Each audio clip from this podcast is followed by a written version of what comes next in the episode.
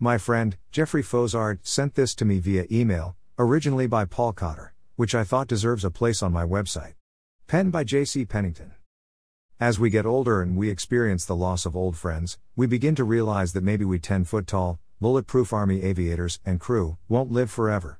We aren't so bulletproof anymore. We ponder. If I were gone tomorrow, did I say what I wanted to my brothers? The answer is no. Hence, the following random thoughts. When people ask me if I miss flying, I always say something like, yes, I miss the flying because when you are flying, you are totally focused on the task at hand. It's like nothing else you will ever do, almost. But then I always say, however, I miss the unit and the guys even more than I miss the flying. Why, you might ask? They were a bunch of aggressive, wise-ass, cocky, insulting, sarcastic bastards in smelly flight suits. They drank too much, they chased women, they flew when they shouldn't, they laughed too loud and thought they owned the sky, the bar, and generally thought they could do everything better than the next guy. Nothing was funnier than trying to screw with a buddy and see how pissed off they would get. They flew helicopters that leaked, that bled RPM, that broke, that couldn't hover, that burned fuel too fast, that never had all the radios and instruments working, and with systems that were archaic next to today's new generation aircraft. But a little closer look might show that every guy in the room was sneaky smart and damned competent and brutally handsome in his own way. They hated to lose or fail to accomplish the mission and seldom did. They were the laziest guys on the planet until challenged, and then they would do anything to win.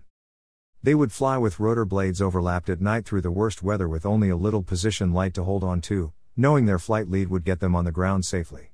They would fight in the air knowing the greatest risk and fear was that some NVA anti-aircraft gunner would wait till you flew past him and open up on your 6 o'clock with tracers as big as softballs.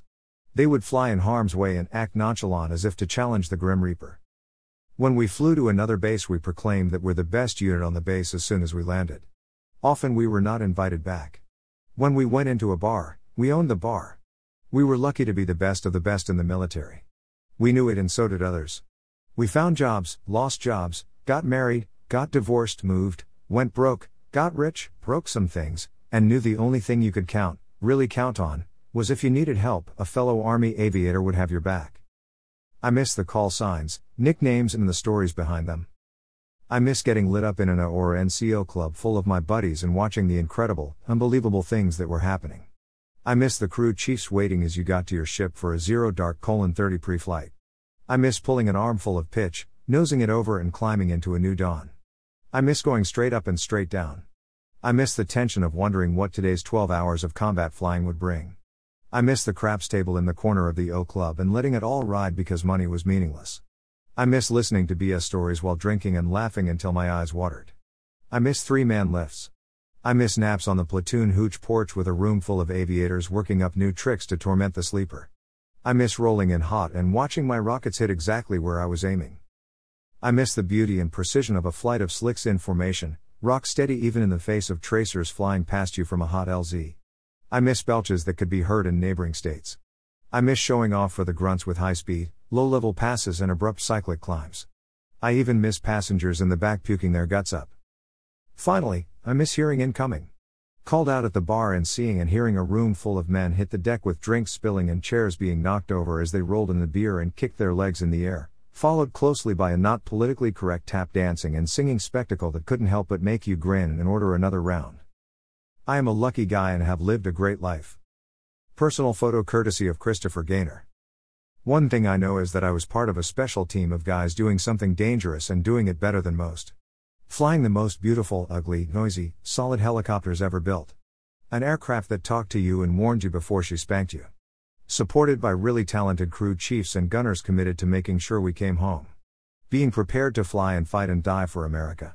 Having a clear mission, clear vision, and having fun. We box out bad memories from various missions and events most of the time, but never the hallowed memories of our fallen comrades. We are often amazed at how good war stories never let truth interfere and how they get better with age. We are lucky bastards to be able to walk into a reunion or a bar and have men we respect and love shout our names, our call signs, and know that this is truly where we belong. We are Army aviators and crew members.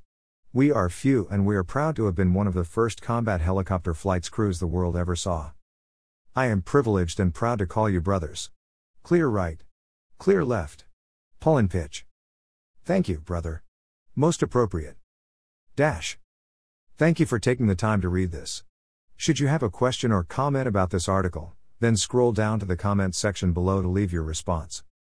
If you want to learn more about the Vietnam War and its warriors, then subscribe to this blog and get notified by email or your feed reader every time a new story, picture, video or changes occur on this website. The button is located at the top right of this page. I've also created a poll to help identify my website audience. Before leaving, can you please click here and choose the one item that best describes you? Thank you in advance.